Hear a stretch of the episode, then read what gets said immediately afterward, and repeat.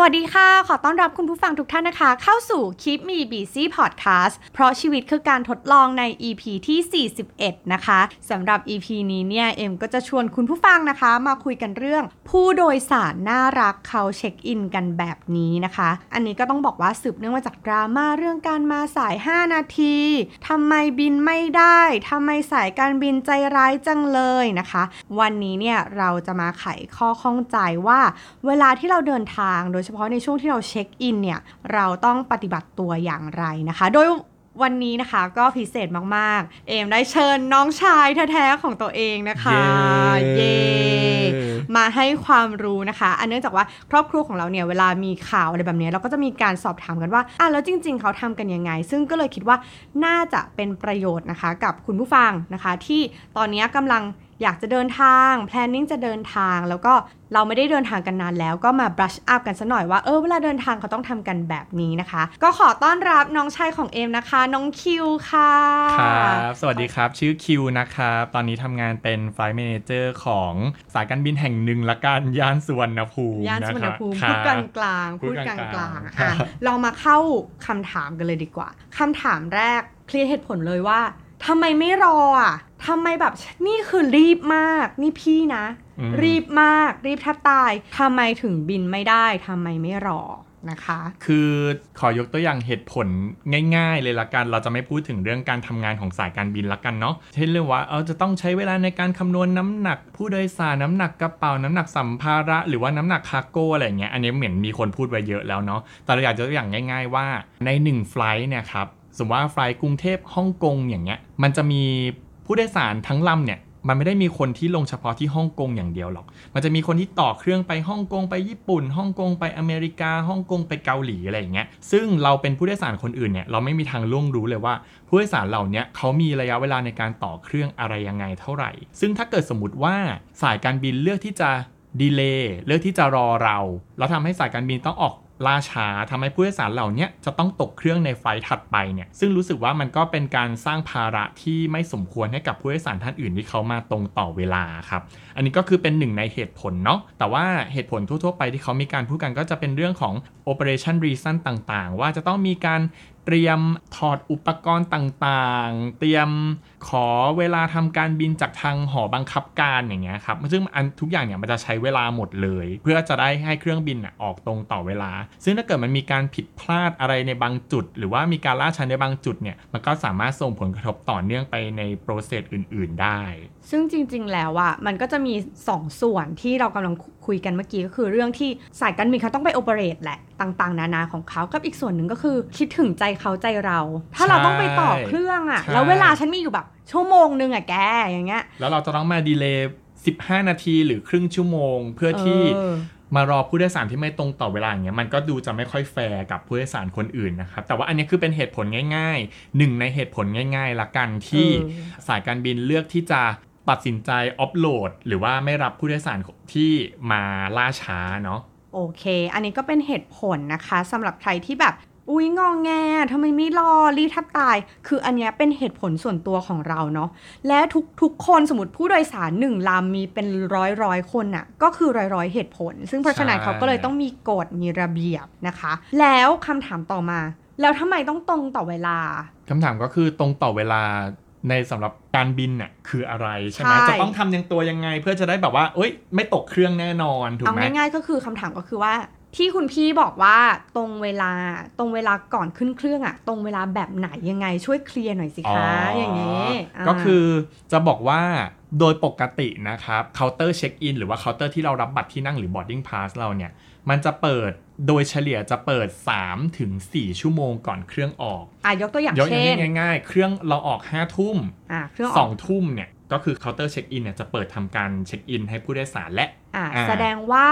อย่างน้อยที่สุดที่ผู้โดยสารเนี่ยจะมาถึงสนามบินก็คือ 3 ชั่วโมงล่วงใช่หน้าควรจะเป็น 3 ชั่วโมงล่วงหน้าก่อนเครื่อย่างน้อยนะคะทุกคนอย่างน้อย เพราะว่าบางครั้งเนี่ยเราก็ไม่รู้เนาะว่าเราจะเจอเหตุการณ์ไม่คาดคิดอะไรยังไงบ้าง เช่นที่เคยเจอประจำเลยคือ มาถึงที่หน้าเคาน์เตอร์เช็คอินเรียบร้อยแล้วอะล้วงล้วงกระเป๋าสักพักหนึ่งเฮ้ยทำไมผู้โดยสารล้วงกระเป๋าแรงจังค้นอะไรอยู่หรือเปล่า ปรากฏว่า อ๋อ ผู้โดยสารลืมพาสปอร์ตาอย่างนี้แล้วถามว่าผู้โดยสารครับ ผู้โดยสารบ้านอยู่ที่ไหนครับอะไรอย่างเงี้ยอ๋อผู้โดยสารบ้านอยู่ชลบุรีจ้า สวัสดีเออนะคะอย่างเงี้ยอะก็คือเอาจริงๆ ก็คือจากสมมติว่าจากสุวรรณภูมิไปชลบุรีอาจใช้เวลาประมาณชั่วโมงหนึ่งอะไรอย่างเงี้ยมันก็ยังพอมีลุ้นเนาะว่าแบบว่าอืมอะถ้าเกิดมาถึงก่อนล่วงหน้าสัก 3 ชั่วโมงเนี่ย ไปกลับ 2 ชั่วโมงเหลืออีก1ชั่วโมงให้อะลุ้นๆเออลุ้นๆให้ลุ้นอะมันยังพอมี แต่ก็ว่าเรามาถึง airport หนึ่งชั่วโมงก่อน สมมติว่าสักชั่วโมงครึ่งก่อนเครื่องออกมาโผล่ที่หน้าหน้าเคาน์เตอร์เช็คอินอ้าว ลืมพาสปอร์ตกลับไปก็ไม่ทันแหละอะไรอย่างเงี้ยอันนี้ก็อ่าอยากจะให้เผื่อเวลากันไว้เยอะๆนะครับ อันนี้ก็คือ 3-4 ชั่วโมงก่อนเครื่องออกเนาะเคาน์เตอร์เช็คอินเปิดเคาน์เตอร์เช็คอินนะครับจะปิด40 นาทีถึง 1 ชั่วโมง ก่อนเครื่องออกนะ ซึ่งตามตัวอย่างข้างต้นก็คือ เวลา 5 ทุ่มเนี่ยเคาน์เตอร์จะปิดเนี่ย 4ทุ่มหรือไม่ก็ในช่วง4ทุ่มถึง4ทุ่ม20อันนี้มันจะขึ้นอยู่กับแต่ละ airline เลยอ่าแต่ละสายการบินใช่นะคะแต่ละเพราะฉะนั้นก็ตีซะว่าเขาอะประมาณสักชั่วโมงหนึ่งตี max ไปก่อน ประมาณตีชั่วโมงหนึ่งอืมเครื่องออก5ทุ่ม4ทุ่มอยู่ต้องได้บัตรที่นั่งต้องได้ boarding pass แหละอ่าอืมเพราะไม่งั้นเคาน์เตอร์เขาปิดนะคะใช่เคาน์เตอร์เขาปิด อันนี้คือเรากำลัง work back กลับมาเนาะว่า ถ้าเครื่องคุณออกห้าทุ่มนะจ๊ะ เคาน์เตอร์เขาปิดกี่โมงนะคะ เพราะฉะนั้นอย่าไปงอนเขานะคะ เพราะว่าเขามีเวลาที่เขาเปิดกำหนดปิดอยู่ใช่อ่าอ่าเช็คอินได้ boarding pass เสร็จปุ๊บอย่ามัวเอ้อระเหยถ่ายรูปกับญาติ อย่ามัวถ่าย TikTok กับเพื่อนอย่ากินสตาร์บัคได้ไหมกินสตาร์บัคก็ก็กินได้ถ้าเวลาเหลือ แต่ว่าอยากจะบอกว่า gate หรือว่าทางออกขึ้นเครื่องเนี่ยจะเปิด 1 ชั่วโมงครึ่ง ก่อนเครื่องออกเช่น ถ้าเกิดอย่างตามตัวอย่างข้างต้นนะอ่าห้าทุ่มใช่สามทุ่มครึ่ง gate จะเปิดละอะ gate เปิดอะไม่เท่าไหร่หรอกเนาะแต่ว่า gate จะปิดนะครับก็คือ 15นะโดยส่วนใหญ่นะของสายการบินจะปิด 15 นาทีก่อนเครื่องออก ซึ่งหมายความว่า4ทุ่ม45 เนี่ย เราต้องเอาตัวเราไปนั่งบ้องแบ๊วอยู่ที่ boarding gate แหละ เพื่อจะเตรียมรอขึ้นเพื่อจะขึ้นเครื่องอืมอืมอันนี้เป็นอืมอย่างช้านะครับ4ทุ่ม45 เป็นอย่างช้า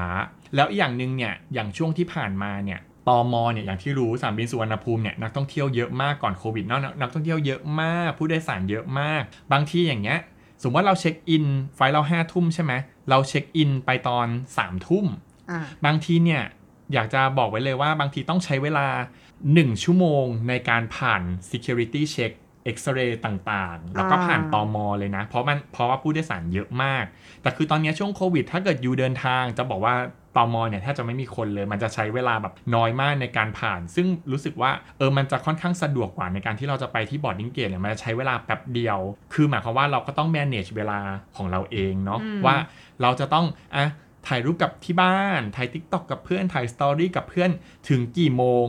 ช้าสุดเพื่อจะได้เข้าไปที่ boarding gate หรือว่าทางออกขึ้นเครื่องได้ทันนะ อ่าอืมอันนี้นะคะคือเวลาที่เราจะต้องเตรียมตัวนะคะทุกคนอะอันนี้ก็คือเวลาแล้วเนาะทีนี้เวลาที่เดินทางอะต้องศึกษาข้อมูลอะไรบ้าง โดยเฉพาะในช่วงนี้ในช่วงโควิด -19 ใช่เราอาจจะไม่ได้บินต่างประเทศอะไรกันเยอะแยะ แต่เราต้องศึกษาอะไรถ้าเราเกิดมีความจำเป็นจะต้องเดินทางจริง ๆนะคะ วันนี้ก็คุยเลยอะเช่น ก็อย่างเอาจริง ๆ คืออย่างเรื่องทั่วไปเนาะ อืมอย่างแรกเลยที่สำคัญมาก สายการบินที่เราบินคือสายการบินอะไร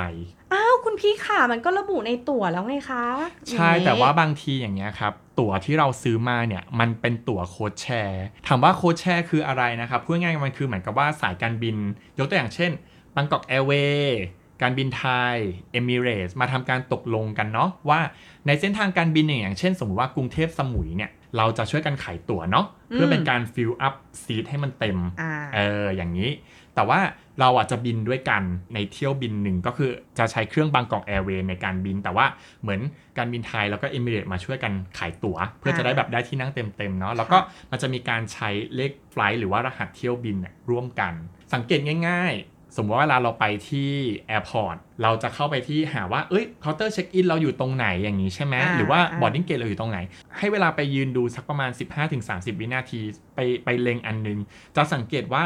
สมมติว่าบางกอกหนึ่งตอนแรกมันเขียนว่าบางกอกหนึ่งสองสามใช่ไหมครับ15วินาทีผ่านไปมันจะเปลี่ยนเป็น TG 1 2 3 4อ่าอ่าอ่าอีกสักพักหนึ่งเปลี่ยนไปอีกละเป็น EK 5 6 7 8 อืมเปลี่ยนแต่เฉพาะตรงเลขไฟล์นะ แต่เวลากับ destination ก็คือไม่เปลี่ยนก็คือไปไปสมุยตอนสมมติว่าตอนทุ่มหนึ่งเหมือนกันอืมก็คือแบบกลับมาถามว่าอะเราจะรู้ได้ไงอะว่าเราอะบินสายการบินไหนอ่าคือเวลาทุกคนซื้อตั๋วเสร็จปุ๊บ ได้ตั๋วมาครับ ถ้าตั๋วเรามันเป็นตั๋วโค้ดแชร์ในตรงแบบที่เป็น itinerary ที่เขียนว่ากรุงเทพสมุย แล้วเป็นเลขไฟลท์อ่าแบบว่าเลขสมไฟมลติท์สมมติที่เอ็มซื้อคุณจากคุณป้าม่วงเป็นอะ TG หนึ่งสองสามสี่ใช่ แล้วใช่ไอ้ตรให้งดูตรงไหนจ๊ะไอ้ตรงมันจะมีวงเล็บเล็ก ๆ ข้างๆ เขียนว่า operated by Bangkok Airways อ่า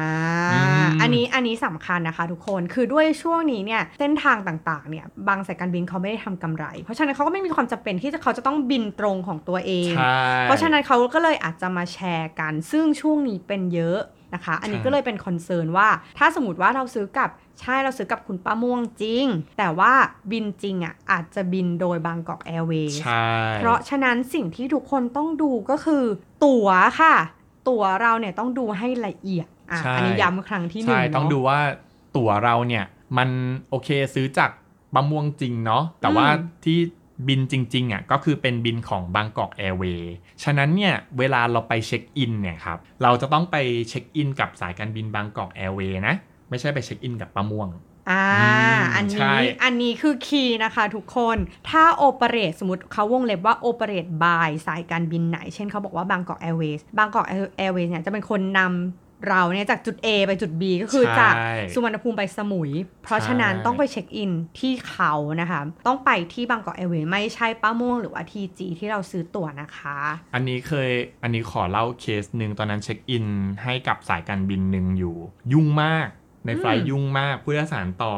ต่อแถวยาวมาก เพราะว่าวันนั้นแบบผู้โดยสารเยอะอะไรอย่างงี้ใช่ไหมครับ สักพักหนึ่งผู้โดยสาร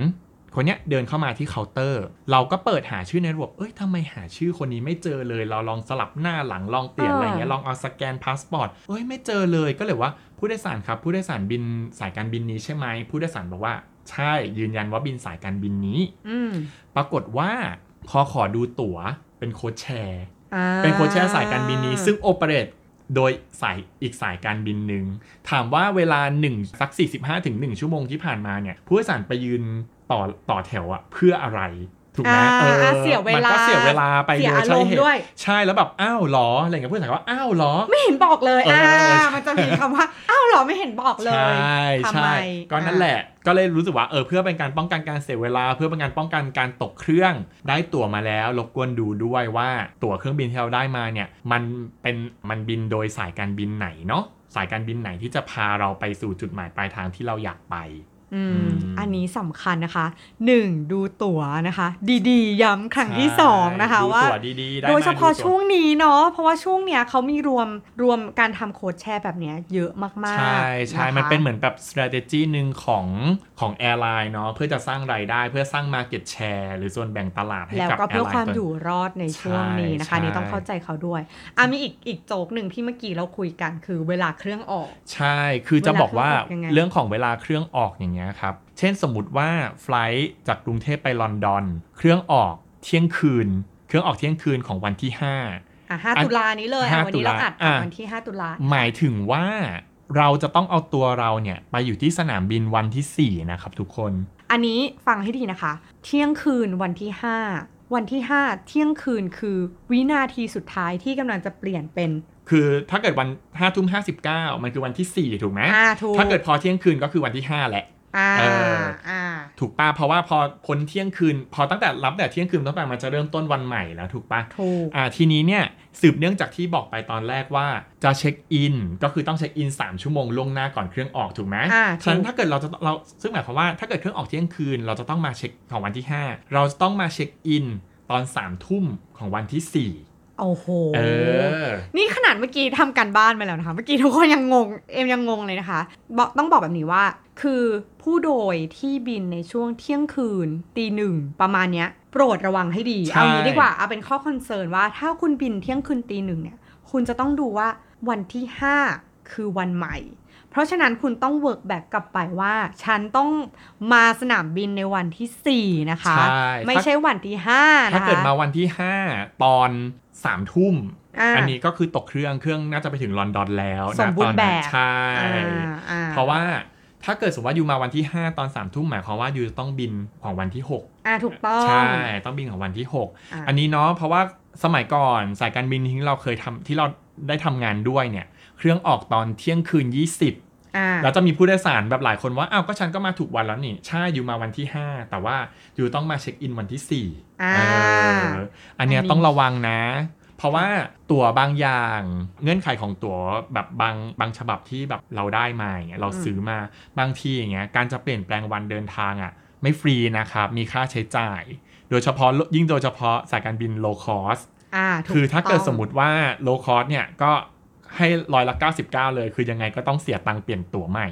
อือืมมเอาล่ะ เพื่อไม่ให้เสียเวลาเสียความรู้สึกและเสียสตังค์นะคะใช่ก็ลองดูให้ดีโดยเฉพาะเวลาถ้าจะบินในช่วงเที่ยงคืนตีหนึ่งประมาณนี้นะคะ ถ้าเรามีสติไม่พอแบบเอมเมื่อกี้นะคะ ให้ไปหาเพื่อนที่แบบแม่นๆเวลาหน่อย แล้วก็บอกว่าฉันต้องไปขึ้นเครื่องกี่โมง หรือเอาดีๆ คือเราถาม สายการบินได้ใช่ว่าฉันต้องมาถึงกี่โมงวันไหนใช่ถ้าเราไม่ใช่เคลียร์โทรเนาะโทรไปถามได้เลยครับ แต่ละสายการบินเขาจะมี call center เป็นของตัวเองอยู่ อืมใช่อะนี่ต่อมาต่อมาอันนี้เป็นอีกอีกชู่หนึ่งซึ่งคิดว่าทุกคนมีปัญหากันเยอะมากๆ นั่นก็คือน้ำหนักกระเป๋า ใช่เรื่องของน้ำหนักกระเป๋าหรือสัมภาระ เราจะมาเริ่มจากตัวน้ำหนักกระเป๋าที่เราโหลดก่อน หรือว่าอืมเราจะเรียกว่า check-in baggage เนาะก็คือเป็นกระเป๋าเช็คอินของเรา อันเนี้ยสำคัญจริงคืออยากให้ผู้โดยสารทุกคนน่ะศึกษามาก่อนว่าสายการบินที่เราบินเนี่ยเราสามารถส่งกระเป๋าหรือว่าสามารถมีสิ่งที่เรียกว่า baggage allowance เนี่ยได้กี่ชิ้น กี่กิโล ซึ่งโดยส่วนมากเนี่ยสายการบินเนี่ยเขาจะเรื่องของน้ำหนักกระเป๋าเนี่ยครับเขาจะแบ่งออกเป็น 2 แบบ แบบที่อืม1เราจะเรียกกันว่า piece concept piece concept คืออะไรพิซซ่าเสร็จคือจำนวนชิ้นจำนวนถูกไหมชิ้นอ่าใช่จำนวนชิ้นก็คือหมายความว่าผู้โดยสารเนี่ยสามารถส่งได้กี่ชิ้น ดูได้จากตรงไหน ก็ดูได้จากตั๋วนี่แหละอ่าอืมดูได้จากตั๋ว ข้างหลังตั๋วมันจะไอตรงในตั๋วมันจะเขียนระบุบอกเลยว่ากระเป๋าเนี่ยยูส่งได้กี่ชิ้น มันจะเขียนว่า 1 PC 2 PC อันนี้คือเป็นชิ้นที่เราสามารถส่งได้ แต่ไม่ใช่ว่า 1 PC 1 ชิ้นจะส่งกี่กิโลก็ได้นะ มันก็จะมีน้ำหนักลิมิตไว้อยู่ว่าอ่ายูจะส่งได้ยูจะ Maximum แม็กซิมัมสุดเท่าไหร่ได้กี่กิโล ซึ่งมันก็จะขึ้นอยู่กับตัวชั้นเดินทางของเราเนาะว่าเราเดินทางในชั้นประหยัดในชั้นธุรกิจหรือว่าชั้นหนึ่งมันก็มันก็จะแตกต่างกันไปนะครับ อันเนี้ยเราต้องไปศึกษาเพิ่มเติมกับว่า 1 PC เนี่ยได้น้ำหนักแม็กซ์สุดกี่กิโล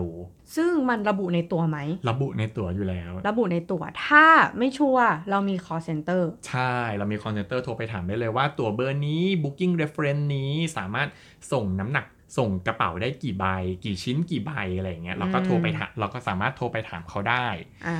แล้วแบบแล้วที่สองคือยังไงนะแบบที่2คือ weight concept อืม weight concept ในตั๋วจะเขียนเป็น แทนที่จะเขียนเป็น piece เนาะว่าเป็น1 PC 2 PC เขาจะเขียนเป็นกิโลแทน อะก็คือน้ำหนักอะแหละใช่ชิ้นว่าอันแรกเนี่ยเราพูดกันเรื่องจำนวนชิ้นใช่อันที่สองคือน้ำหนัก น้ำหนักใช่ก็คือสมมุติว่าอย่างการบินไทยเอาเรื่องง่ายๆของเขาเนาะการบินไทยจะได้ 30 กิโล 30 กิโลในที่นี้หมายถึงว่าผู้โดยสารจะสามารถส่งกี่ชิ้นก็ได้แต่น้ำหนักรวมกันเนี่ยห้ามเกิน 30 กิโลอืมสมมติว่าพี่เอ็มจะเดินทางการบินไทยอืมสัมภาระเยอะ แต่ชิ้นละ1กิโล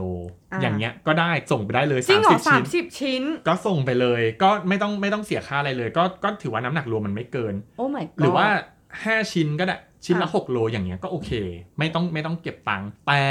ถ้าเป็น piece concept อย่างเมื่อกี้อืมสมมติว่าพี่เอ็มมีน้ำหนักอ่ามีกระเป๋า2ใบ ใบละ 6กิโลอืมใบที่ไม่ได้2ไม่ได้ เพราะว่าไม่ได้เขากำจำกัดไว้แค่ได้แค่ 1 ชิ้นเท่านั้น ก็ต้องทิ้งหนึ่งใบเอาไว้ที่ สอะนามบินแต่ถ้าเกิด 6 โลก็ติดตัวขึ้นเครื่องก็ได้ไหมมันก็แค่ 6 โลเองอ่าอ่าแหมตัวอย่างอะก็ยกใช่ตัวอย่างมาแบบนี้นะใช่เออแต่ว่าอะก็ต้องดูนะคะว่าของเราเนี่ยมันเป็น piece concept คือจำนวนชิ้นที่โหลดได้หรือว่าน้ำหนักที่โหลดได้ แต่แต่มันมีข้อข้อแต่ใช่ไหมเมื่อกี้ที่เราคุยกันคือ maximum ต่อน้ำใบอะ่ะ มันควรจะเป็นเท่าไหร่ สมมติว่าบินไปลอนดอนจะได้ 40 โลอืมหนึ่งใบ 40 โลได้ไหมไม่ได้ทำไมอะคะพี่ขา เพราะว่าเพราะ โอเคว่ามันยังอยู่ใน limit ของ baggage allowance ที่เราได้อ่าแต่ว่าเรื่องน้ำหนักกระเป๋าสูงสุดเนี่ยครับ มันเป็นกฎสากลเลยว่าน้ำหนักกระเป๋าสูงสุดต่อใบเนี่ย มันจะได้แค่ 32 กิโลถามว่าทำไมต้อง 32 กิโล มันจะ concern กับเรื่องของกฎหมายแรงงาน เพราะอะไร เพราะว่าอย่างสนามบินยกตัวอย่างเงี้ยอย่างสนามบินสุวรรณภูมิอย่างเงี้ยครับ อะ ทุกคนเคยไปที่เคาน์เตอร์เช็คอินเนาะโหลดกระเป๋าลงสายพานเสร็จปุ๊บ เราไม่ได้มีตัว machine หรือว่าตัวอะไรสำหรับการยกกระเป๋าออกจากสายพาน เราใช้แรงงานคนอ่าฉะนั้นเนี่ยเพื่อเป็นการป้องกันสุขภาพชีวอนามัยของพนักงานทั้งหลายที่ต้องเขาต้องใช้แรงงานในการยกกระเป๋าเนี่ยเขามันก็เลยต้องมีการกำหนดน้ำหนักสูงสุดว่าได้มากสุดคือ 32 กิโลนะ เขาคำนวณมาแล้วว่าใช่มันเอฟเฟกต์กับหลังใช่ น้อยที่สุดใช่นะคะก็คือแบบว่ามันก็คือเหมือนแต่ว่าเป็นน้ำหนักที่สูงสุดที่สามารถแบบร่างกายของเรามันสามารถรับได้ แต่เอาจริงๆนะเวลาไปเที่ยวอะ เคยครั้งหนึ่งคือยกกระเป๋าแล้วรู้สึกว่าเฮ้ยทำไมกระเป๋ามันหนักจังวะอะไรอย่างเงี้ยอืมบอกว่าพอไปวางไว้ตรงสายพานตาช่างที่เคาน์เตอร์สนามบินอะเฮ้ยคือมันแค่16 17กิโลเองนะอ่าใช่แค่นั้นก็คือรู้สึกว่าหนักแล้วใช่การที่เขาให้มาถูกต้อง32กิโลมันหมายความว่ามันคือมันก็คือหนักมากแล้วนะทุกคน อืมอืม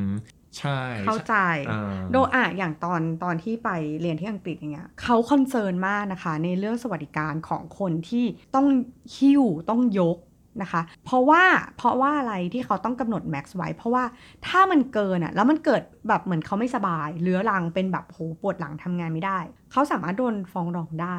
ใช่ถูกไหมคะ เพราะว่าเขามี union มีสหภาพอะไรของเขาอยู่นะคะ เพราะฉะนั้นอะอันเนี้ยจริง ๆ มันเป็นสิ่งที่เรา manage ได้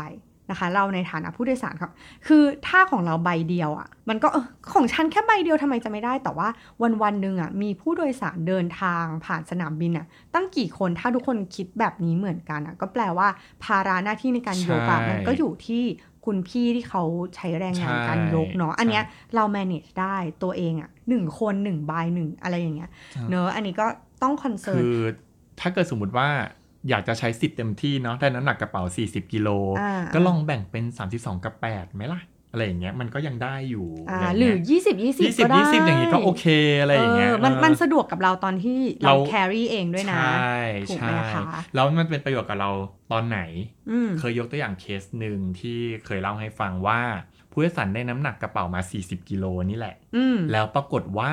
ผู้โดยสารน่ะชั่งน้ำหนักกระเป๋า2ใบอะพร้อมกันในในสายพานเดียวกันอืมเออยกขึ้นพร้อมกันเลย เราก็เห็นว่าเอ้ยสองใบมันก็ 40 ประมาณ 40 นิดนิดๆอะไรอย่างเงี้ยอืมเราก็คิดคิดแบบโลกสวยตอนนั้นเนาะว่ามันก็คง 20 กว่า 20 กว่าแหละอืมปรากฏว่าไม่ใช่มันไปโป๊ะแตกตรงคือผู้โดยสารเป็นผู้โดยสารบินต่อเครื่อง มันไปโป๊ะแตกตรงกลางทางว่า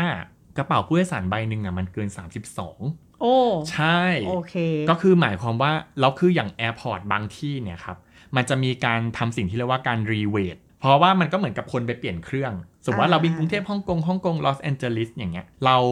เราก็ไปเปลี่ยนเครื่องที่ฮ่องกงกระเป๋าเราก็ต้องไปเปลี่ยนเครื่องเหมือนกันอ๋อสนามบินฮ่องกงอะมันก็อาจจะมีการในระบบที่เรียกว่าการ reweight พอ reweight เสร็จปุ๊บเอ้าน้ำหนักกระเป๋าเกิน 32จากกระเป๋าเราอะจะโดน freeze อยู่ที่ฮ่องกงจะไม่ส่งไปที่ลอสแอนเจลิสเลย ซึ่งสนามบินบางที่จะเป็นแบบนี้เพราะเขามองว่าน้ำหนักเกิน 32 มานี่ แล้วฉันไม่ให้ staff ฉันที่ฮ่องกงเป็นคนยกกระเป๋าอยู่หรอกอ่าอ่าเขาจะคิดอย่างนี้ ฉะนั้นเนี่ย อันนี้ก็เลยกลายเป็นเคสมา อันเนี้ยจะเล่าสู่กันฟังว่า เรื่องน้ำหนักเกิน3น้ำหนักกระเป๋าเกิน 32กิโลเนี่ยมันไม่ได้จะส่งผลแต่เฉพาะตัวพนักงานอย่างเดียวเนาะอืมมันก็คือส่งผลกับตัวเราด้วยว่าเราจะไม่ได้รับกระเป๋าที่ปลายทางอ่าใช่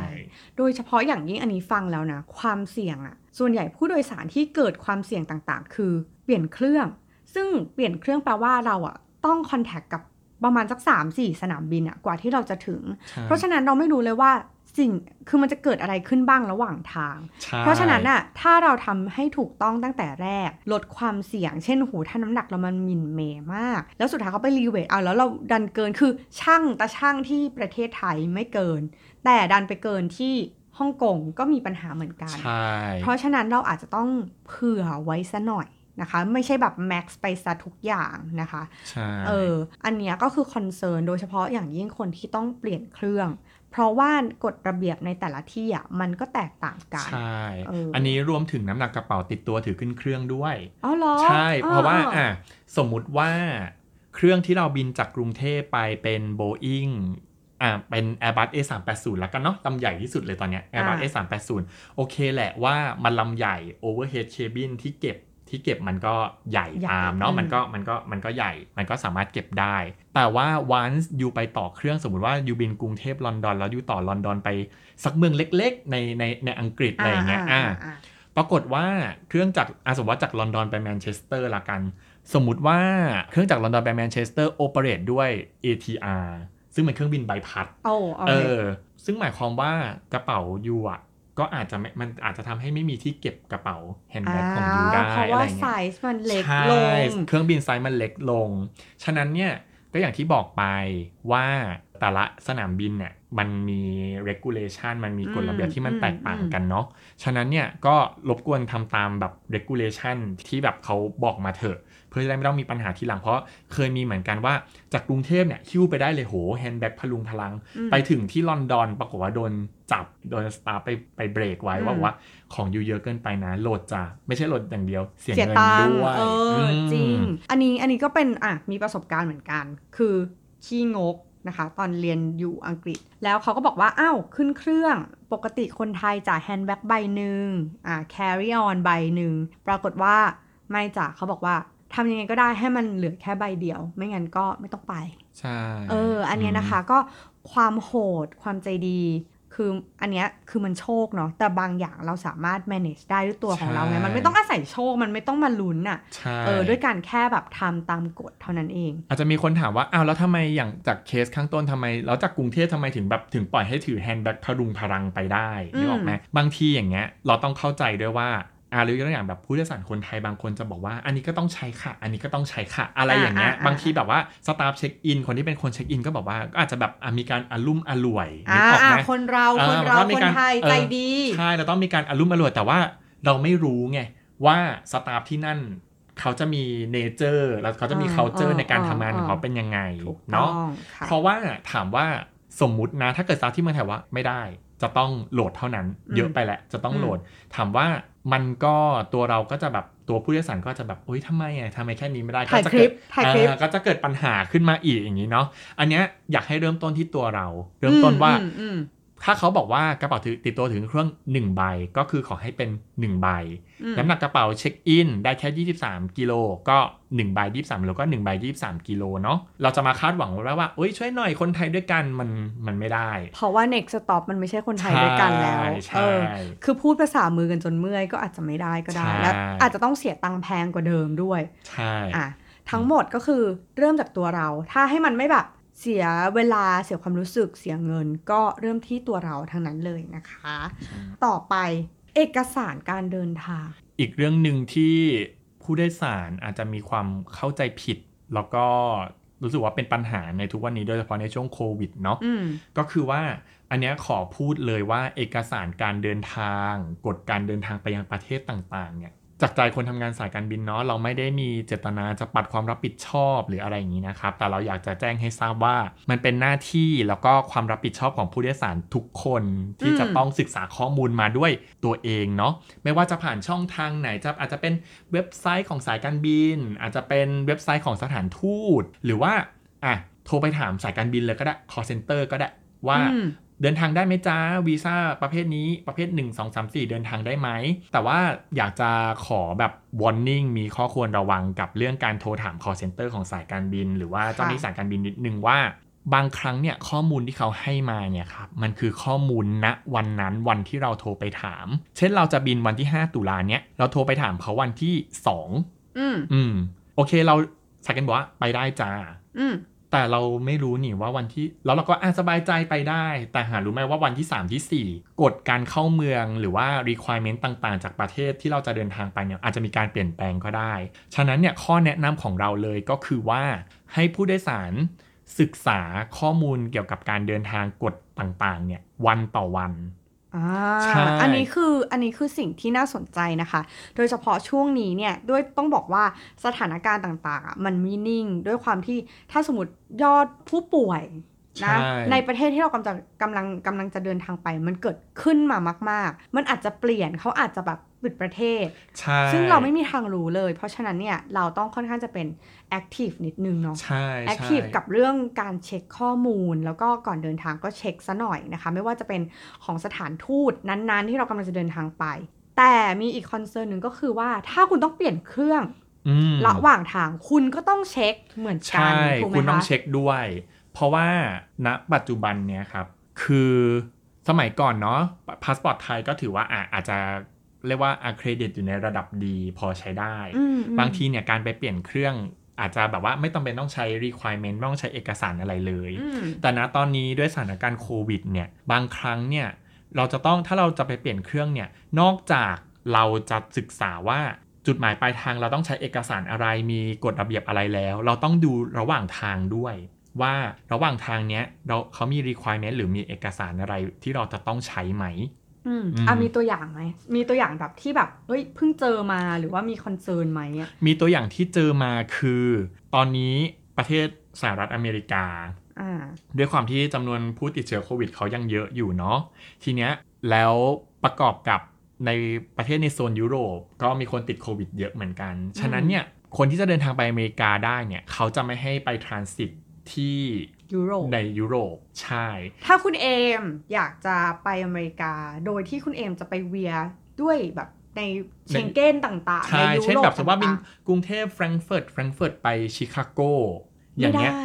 สำหรับวีซ่าบางประเภทไม่ได้ เช่นอ่าวีซ่าพวกท่องเที่ยวอ่าท่องเที่ยววีซ่านักรงนักเรียนอะไรอย่างเงี้ยอย่างเงี้ยคือจะยังไม่ได้ แต่ถ้าเกิด you เป็นแบบพาสปอร์ตอเมริกาเลยก็ไปเถอะก็อะกลับบ้านเป็นเออเป็น resident resident อย่างเงี้ยอ่าก็คือไปได้ แต่ว่าที่เคยเจอที่เป็นเคสก็คือเหมือนกับเป็นเดินทางไปท่องเที่ยว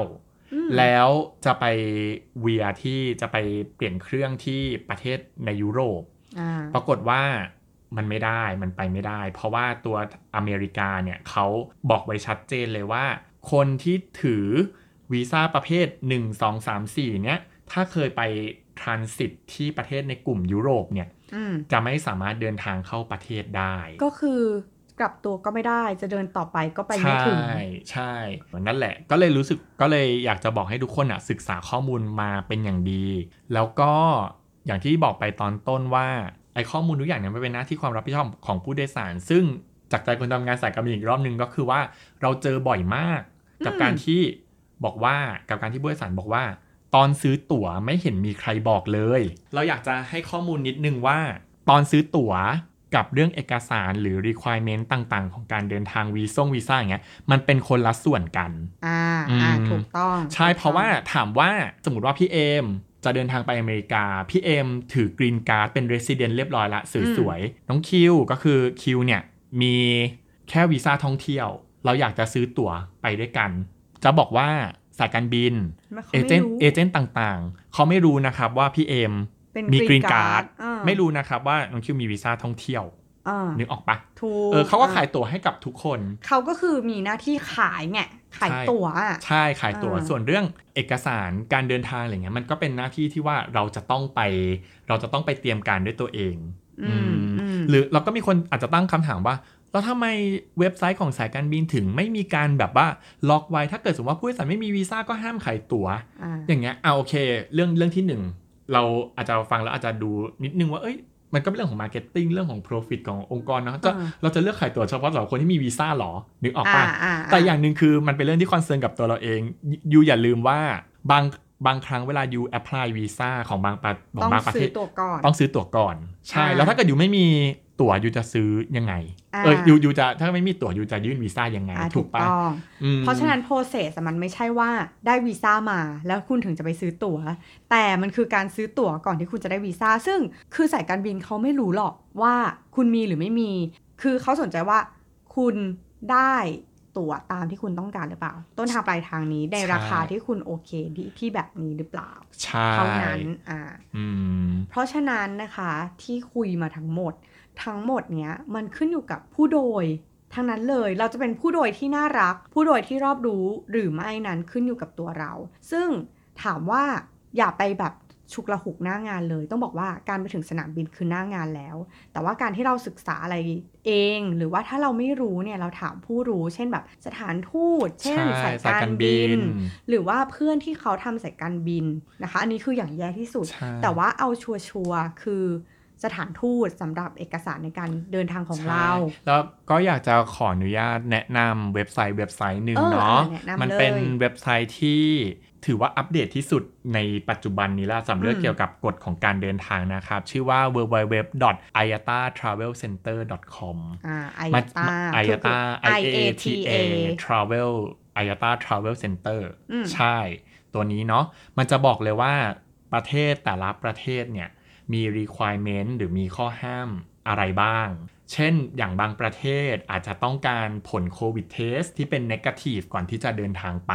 อ่าอันเนี้ยให้เราไปเช็คข้อมูลจากในเว็บไซต์นี้ได้เลย อันเนี้ยคืออัปเดตที่สุดแล้วอืมแม้กระทั่งคนทำงานสายการบินเนาะก็ยังต้องเช็คจากเว็บไซต์นี้เหมือนกันทุกวันใช่ทุกจะบอกว่าวันนะคะเว็บเช็คทุกวัน เราจะอะเราเช็คทุกวันที่เราทำงานค่ะอืมเพราะฉะนั้นอย่าไปฝากชีวิตไว้กับพนักงาน ground staff อย่าไปฝากความหวังไว้กับโชคโชคของเรา แต่ว่าเราสามารถบริหารความเสี่ยงทั้งหมดนี้ได้ด้วยตัวของเราเองนะคะ ก็หวังว่า EP นี้นะคะจะเป็นประโยชน์แล้วก็ต้องขอบคุณน้องคิวมาก ๆ เลยที่มาเป็นเกสนะคะเย้ถ้าติดใจอยากจะรู้อะไรเรื่องเกี่ยวกับการบิน สนามบิน และมารยาทใด ๆ ต่างๆ ที่น่ารักนะคะ ก็เดี๋ยวจะเชิญมาอีกนะคะ ถ้า EP นี้ประสบความสำเร็จนะคะสำหรับ EP นี้ก็หวังว่าคุณผู้ฟังของคลิปมีบีซี่นะคะ จะได้ประโยชน์นะคะ แล้วก็ได้รับสาระความบันเทิงแล้วกันเนาะใช่วันนี้อาจจะดีดดีดๆหน่อยปกติใช่จะแบบไม่ใช่ไม่ดีดขนาดนี้นะคะอันนี้แต่ด้วยความที่แบบด้วยกัเมามันอ่าอ่าก็